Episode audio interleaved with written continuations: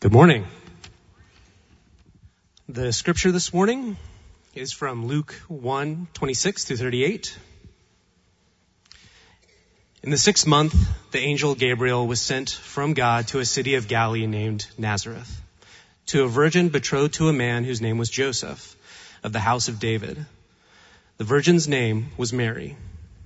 And he came to her and said, "Greetings, O favored one, the Lord is with you." But she was greatly troubled at the saying, and tried to discern what sort of greeting this might be. And the angel said to her, "Do not be afraid, Mary, for you have found favor with God. And behold, you will conceive in your womb and bear a son, and you shall call his name Jesus.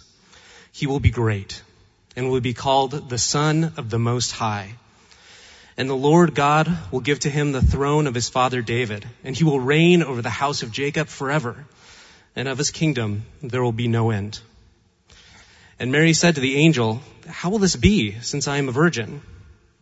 And the angel answered her, "The Holy Spirit will come upon you, and the power of the Most High will overshadow you. Therefore, the child to be born will be called Holy, the Son of God. And behold, your relative Elizabeth, in her old age, has also conceived a son. And this is the sixth month with her who was called barren. For nothing will be impossible with God." And Mary said, "Behold, I am the servant of the Lord. Let it be to me according to your word." And the angel departed. The word of the Lord. Kids in choir for helping us step into worship together. Advent two. Is it okay if I move this? The odds of me slipping on it are over fifty percent. If you have a Bible, you can turn to Luke chapter one. We are in Advent, the second Sunday, and we are at the story known as the Annunciation. We'll talk about that in a moment. When I was growing up, in church, and I've been in church pretty much since I can remember. Does anybody else have that experience? Church has been a part of their life since they can remember. And as you were growing up inside this sort of extension of your family, really, you sort of picked up on things that they don't seem weird because they've just always been the case. This is, a, I mean, we have this in our own families too, just like things that are strange that if you were to come over to our house, you'd think, "That's not how we do it at our house." And I don't understand why that's okay. For instance, when I was growing up, my dad only wears tank tops. It's all he owns, or tank tops. And this is like a tradition that we picked up because tank tops are the very best uh, upperwear, right? That's the correct term for shirts, upperwear. And so if you come to our house, there's a good chance, no matter what the temperature is, that I'm wearing a tank top. That's a strange thing for some people, but that's just the way it was in our house. If you grew up in church, there are things like that for us.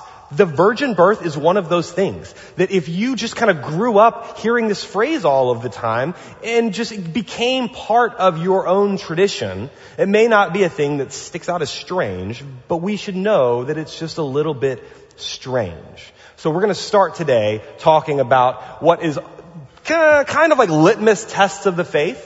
So there are certain things that you just are expected to believe.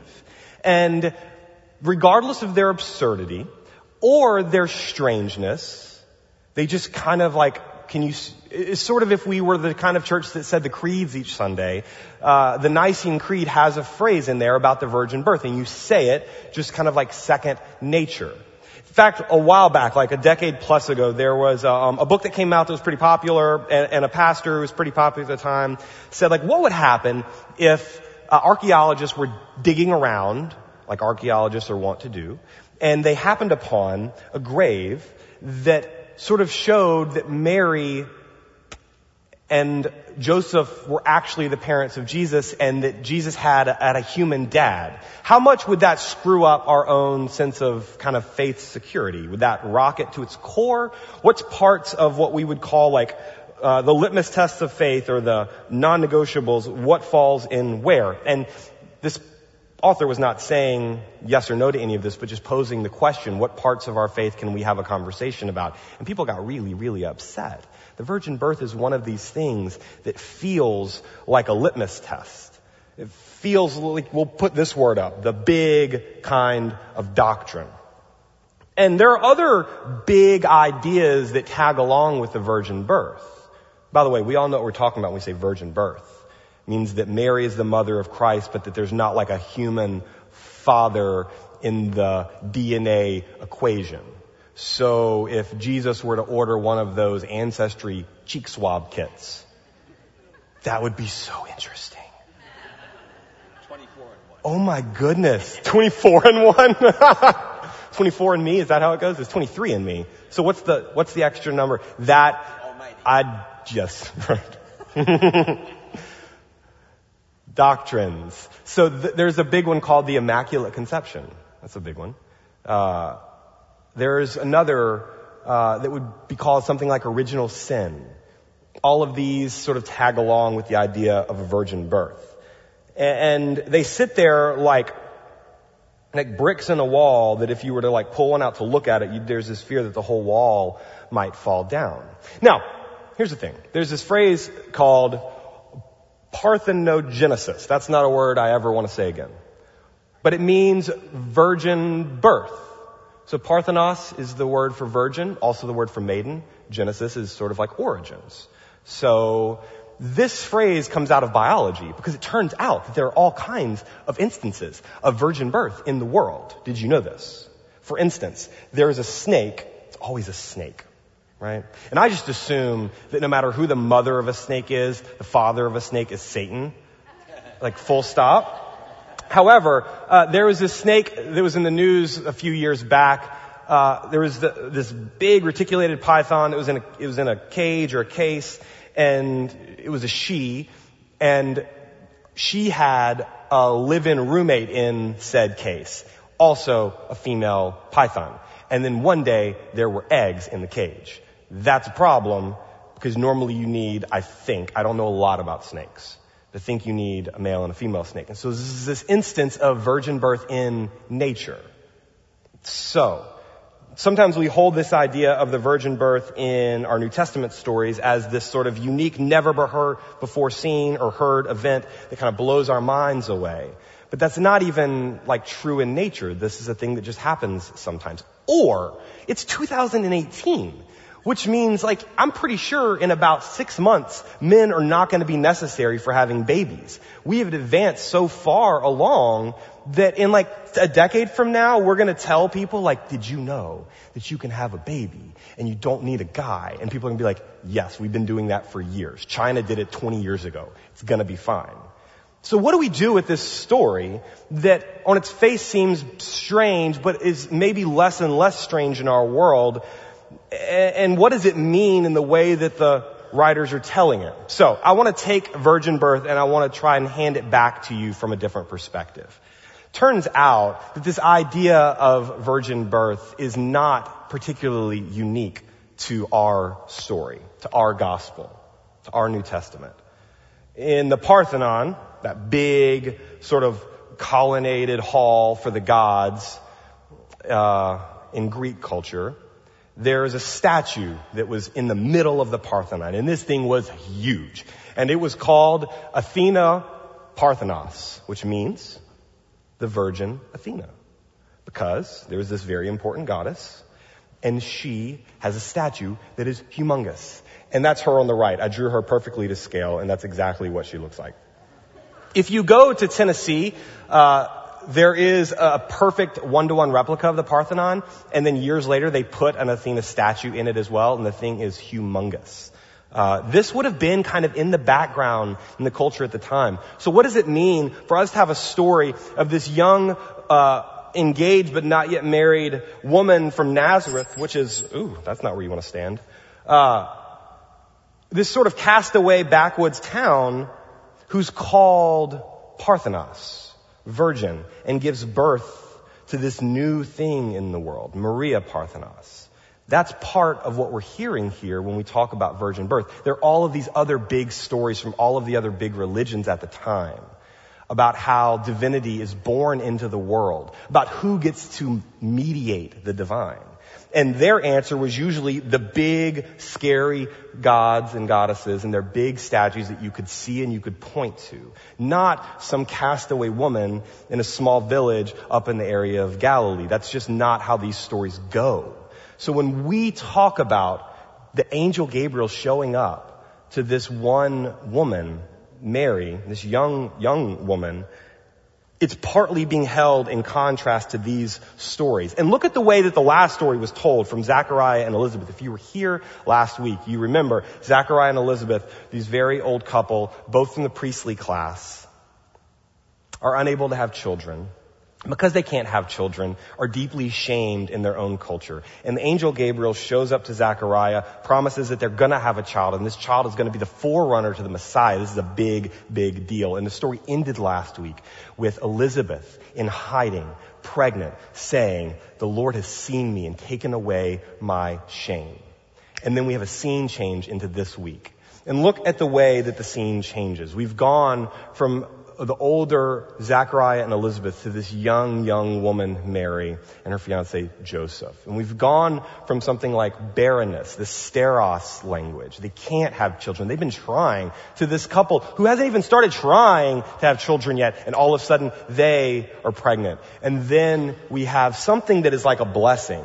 The Lord has seen me and taken away my shame. That this is a moment of benediction for Zechariah and Elizabeth, to something that looks and feels a lot like a scandal for Mary and Joseph.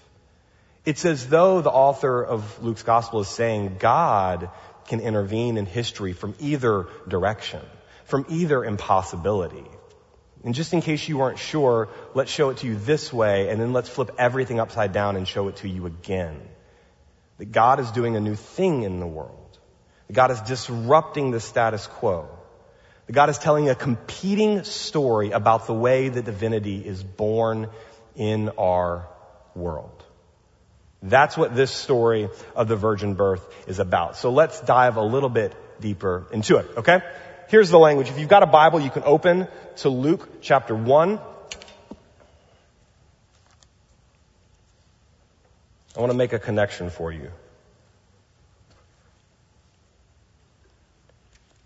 In the sixth month, angel Gabriel was sent by God to a town in Galilee called Nazareth. That is a nowhere town in a nowhere area in Israel. Nobody cares about Nazareth or Galilee. What good could come from Nazareth, they say later. To a virgin engaged to a man whose name was Moses from the house of David. The virgin's name was Mary. So this angel shows up, Gabriel, who's been busy, flying from place to place. Or walking from place to place. It doesn't exactly say that Gabriel was flying around. Probably power walking, though, because Galilee is not super close to Bethlehem. This angel comes to her and says, "Greetings, favored one, the Lord is with you." And she was much perplexed, is what my text says. The language in the Greek is she was super freaked out. That's how it translates. By his words, and she pondered what sort of greeting this might be. And the angel said to her, "Don't be afraid, Mary." The same language that the angel says to Zechariah, "Don't be afraid, for you found favor with God. Now you'll conceive in your womb and bear a son. His name will be Jesus. He'll be great, called the Son of the Most High. And the Lord will give him the throne of his ancestor David." Here's all out of that imperial language again. Last week we talked about, it was in the days of Herod that this story is being told, who occupies the throne. And in another chapter, we're going to hear the language of Caesar Augustus, who is known as the Son of God, known as the Son of the Most High, who's brought peace to the world. And this angel shows up to this nobody and tells her that she's going to birth a revolution, and uses all of the imperial cult language to tell the story. He'll have the throne of his ancestor David, reign over the house of Jacob forever, and his kingdom will have no end. This is dangerous, seditious language. Mary said to the angel, "How can this be since I'm a virgin?" Fair question. And the angel says to her, and here's our line, "The Holy Spirit will come upon you, and the power of the Most High will overshadow you. Therefore, the child to be born will be holy, and he'll be called the Son of God." This language right here is the sort of language that if we know our scriptures well, if we know our stories well, will send off little sirens in our head. Scripture talks to itself, right? It's like an echo. And this is echoing back to a big story. You all know where that story is because it's the only other part of my Bible that works. The Exodus. You knew. But by now you should probably feel the connection, right? Let me read to you the part that matters. Go to Exodus twenty-four if you've got a Bible. If you've got it memorized, good for you.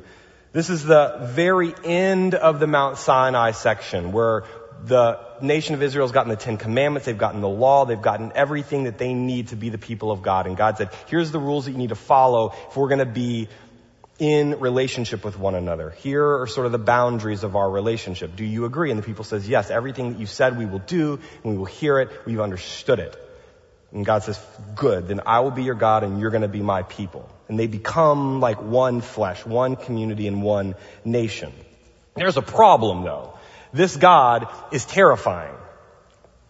And this is always the tension of our faith, the tension of the biblical story, the way that it's handed to us, is that God is both imminent, so very near to us, right? Like Hans, like God sitting right here, kind of hanging out with us. But then also, God is huge, and God is scary, and God is powerful. And both of those at the same time are always operating. And there are different times where we sort of lean into the intimacy of God, the friend language of God, and he walks with me, and he talks with me, and he tells me I'm his own, that, that hymn in the garden. And then there are other times where we sing about victory, and we sing about power and might, and God is much bigger even than this room, which is huge. But it's the same God. And that was the problem for the people of Israel with the mountain, is that God was thunder and lightning and fire on the top of Mount Sinai, Mount Horeb. And the people had seen this God destroy all of Egypt's power, all of those chariots and all of those soldiers drown in the sea. And there has to be a part of them that thinks, like, right, what have we gotten ourselves into here? This God is loose and free in the world. And so they say to Moses, that line that's familiar to us now, like, we're going to stay down here and you go up there and you talk to God. Because this God is like a consuming fire. So Moses went up on the mountain and the cloud covered the mountain. And the glory of the Lord, there's that same language. The glory of the Lord settled on Mount Sinai and the cloud covered it for six days. And on the seventh day, God called to Moses from out of the cloud. Now, the appearance of the glory of the Lord was like a devouring fire on the top of the mountain in the sight of the people of Israel. A devouring fire. That does not sound like a good thing. And Moses entered the cloud and went up to the mountain.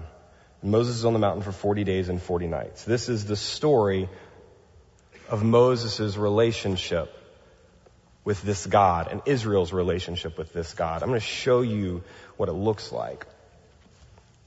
The beginning of the story of Exodus, there is this movement that is established in the narrative. And it's the movement that God is always about. So it's, it's important that we pay attention to it, which is that wherever God is, when God feels distant from us, when God feels our need, God responds and draws close. The language is always directional in the text, right? So like in Exodus, it says that God sees, God looks down, and God comes down to lift us up. Right, so we can imagine, even though it's not exactly spatially correct, right, that God is in the sky and that we are down below. It's not how these things work, but let's hold on to it for a second. That God is, in some ways, feeling distant. And when the people cry out in their slavery, God responds. And so all of that power and presence and energy and fire, it moves closer to them. It moves to the top of the mountain. And that's kind of close for the people. So they back off and Moses moves closer. But you know where this story is going. God doesn't stay on the mountain. There comes a point in the story where they crave God's presence so much that they create, right, a little kind of partial God out of, out of the golden calf. But part of that yearning is they say, like, if this God doesn't go with us, then we are nothing. We are lost. You feel the tension? You go talk to that God, keep that God far enough away from us that God doesn't devour us, but also, can this God please come a little closer to us? Because if, if this God abandons us, then we are lost. That's Sinai. And so then the second half of the book of Exodus is the building of the tabernacle, which is the tent that houses the presence of God. That's pretty close. It's too close for comfort.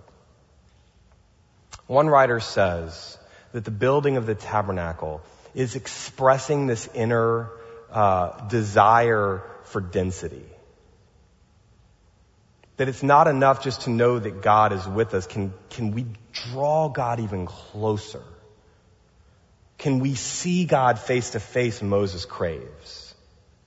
It's this desire for density, for a sacred weightiness. That's what's happening in this story. So this is the language that the text applies to the Virgin Mary. And this is where the energy is in this passage. The Holy Spirit will come upon you, and the power of the Most High will overshadow you. You see the connection we're making here? I'm going to read one other section for you. It's the end of the book of Exodus. Chapter forty, verse thirty-four. The cloud covered the tent of meeting, and the glory of the Lord overshadowed the tabernacle. Moses wasn't able to enter the tent of meeting because the cloud settled upon it, and the glory of the Lord filled the tabernacle. The Holy Spirit will come upon you, and the power of the Most High will overshadow you. Can you feel it? This is Mary. What the text is telling us is that she becomes a house for God. That she becomes a tabernacle. There's a fancy word for this, but I don't want to jump ahead of this moment. Who can mediate the divine presence in the world? What is a suitable home for God? A God who can't be contained in houses built by hands, it says. A God even the temple in Jerusalem can't hold, and yet somehow sees fit to inhabit Mary. It turns her into the site of all of that density. I mean, she, she knows this story. She knows all of these connections, and she says, let it be as you've spoken. Let it be according to your word. Fancy word for what Mary becomes known as is Theotokos. We don't know this word very well. Does anyone know what this word means? If we grew up like Greek Orthodox, this might sound more familiar to us. The language of Theotokos is very important theological language in the Orthodox tradition. It means the mother of God. So Theo is God, Tokos is, is to bear or to mother something. And this is what Mary becomes known as. And just like in other traditions for Christianity, this entire um, sort of reverence grows up around Mary because she becomes this big, big figure. Like Athena, the statue, Mary sort of takes this super elevated place in our own religious practice. Theotokos, she's the mother of God. She specifically is the mother of God. And what happens when we use this kind of language, correct as it is, is that Mary becomes huge. And then Mary becomes removed. Right? Mary is nothing like us. But the story is actually telling us that Mary is quite ordinary. She's from a very ordinary place. She's flesh and blood. She's got her own history that's coming along with her. She's got her own struggles and doubts. She's a quite human figure in the story. Now, once we reflect on the story, she she moves away, but the story is trying to draw her close to us and draw us close to her.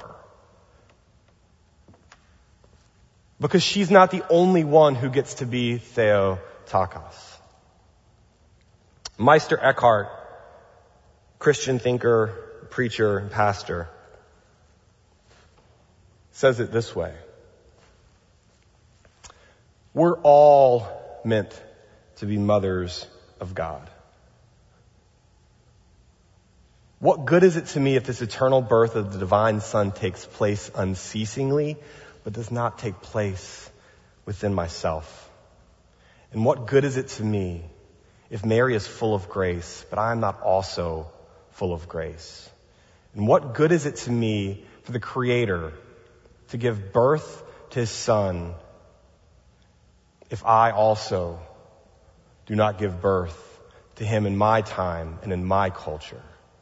This then is the fullness of time when the Son of God is begotten in us. This is a huge statement.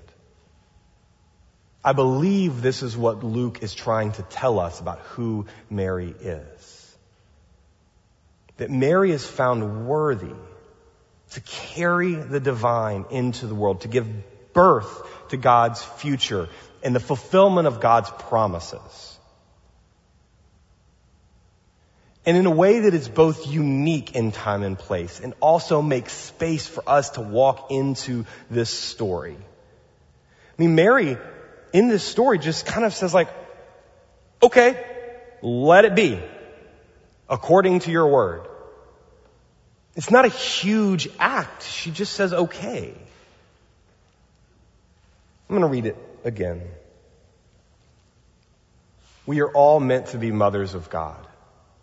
Theotokos.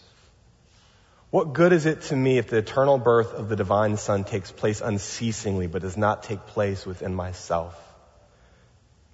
And what good is it to me if Mary is full of grace but I'm not also full of grace? And what good is it to me for the Creator to give birth to his Son if I also don't give birth to him in my time and my culture? In two thousand eighteen, on this day, in Pasadena, in Los Angeles, in America, as we find the world right now, God is trying to be born anew. And who will bear the divine into the world?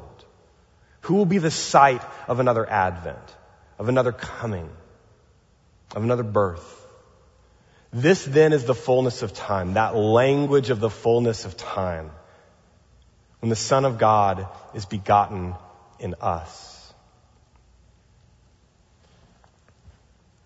Sometimes these stories, they get so huge that we can't see ourselves in them.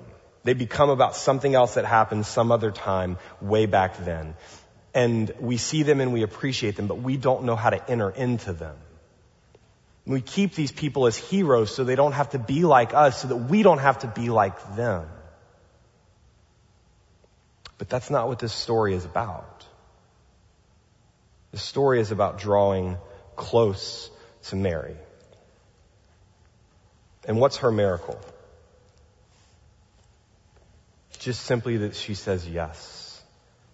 The true miracle of this birth is something like simple obedience to the call. Other than the mechanics of the thing, how is this going to be? Because I have not yet known a man. Mary doesn't hem and haw and push back against the I'm not worthy language. I can't imagine that you would choose me language. God's just spoken a reality in the world, and Mary buys it. And Mary says, okay. Now, if I went up to each of you, or even to myself, and I look in the mirror, to be honest, and I said, God is looking for a home. God is looking for a place to be born in the world. Right, Paul? There would be, from each of you, a whole list of reasons for why you are not worthy to be the sight of the divine, or why it's not the right time, or why you've got to get a few things in order, or why God must have misread the name John Jay and must have meant the John Jay that lives a few houses down. But Mary just says, okay, let it be. And that's a miracle in of itself. Just simple obedience. And maybe that's all that we're called to in this Advent season, is just to believe that God is always trying to be born in our midst, and in fact sees us as worthy to carry God into the world. Because if not, if not you, then who? Right? If not us, then who?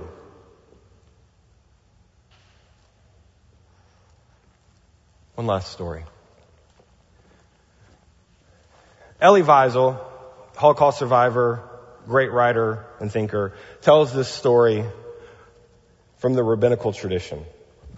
It says, there was a great rabbi named Rabbi Israel Baal Shem Tov.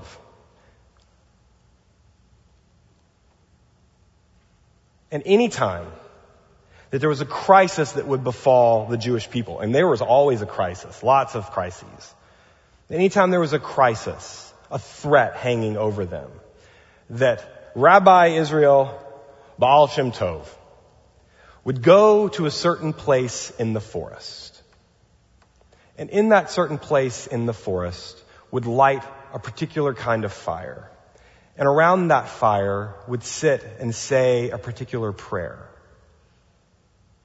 And the text says that it was sufficient because God saw the fire and heard the prayer and rescued God's people. And so this became this sort of folklore tradition in the background at the time. Rabbi Israel had a disciple whose name was Magid of Mezrik.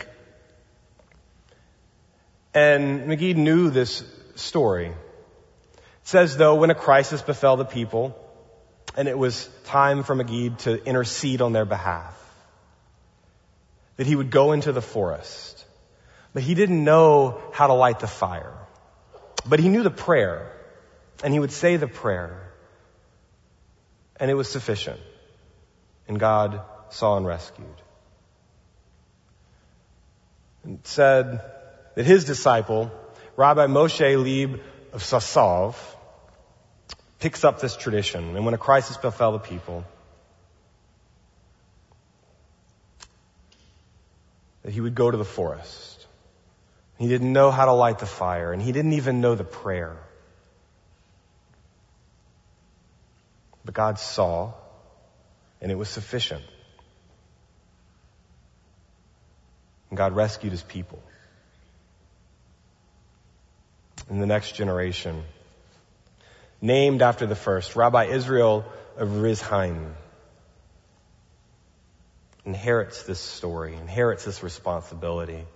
It said when a crisis fell upon the people, he would sit in his chair. Maybe he would sit in his pew.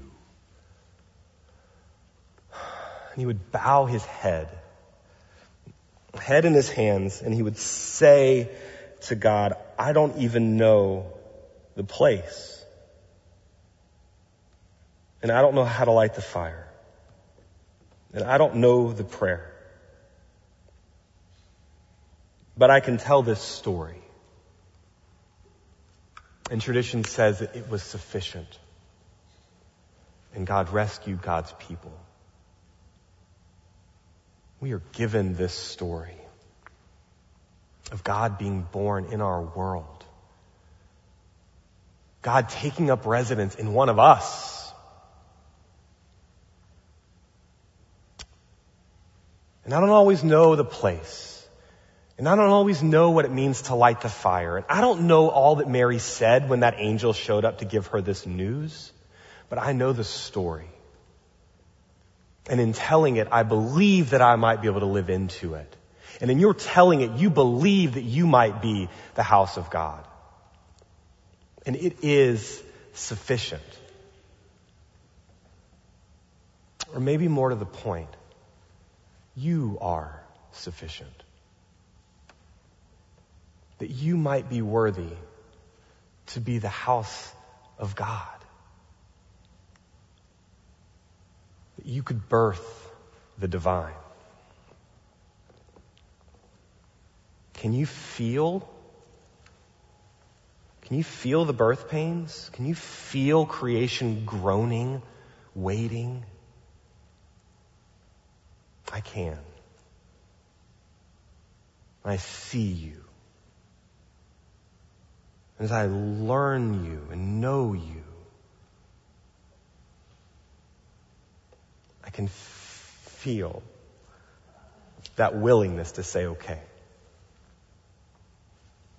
let it be here. Let it be now.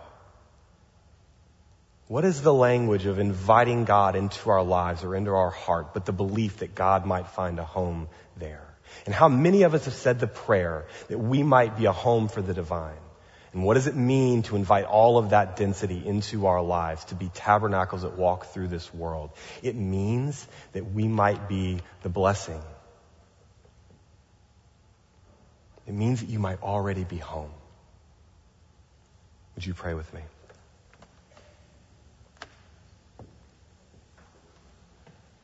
God, of all the crazy ideas that you have had, seeing us as worthy is maybe sometimes the most preposterous, because I know, God, that my friends here have a thousand reasons for why they are not ready for this to be true.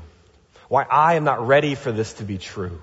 Because I've just got some stuff to get in order, God. I've got to go take care of some family things. I've got to go take care of some business. And you come back later with this kind of preposterous proposition.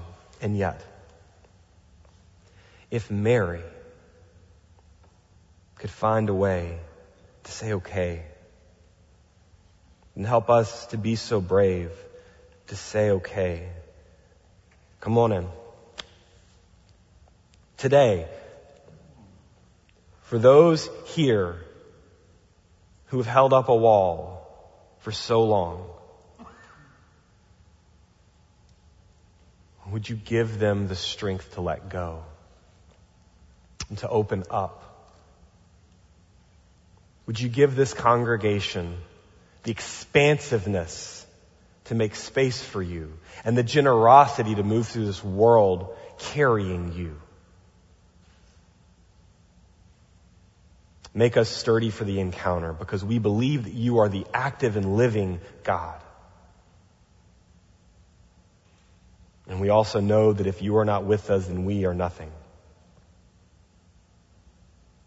Hear our prayer. And like you continue to do, come down into our midst and inhabit this space.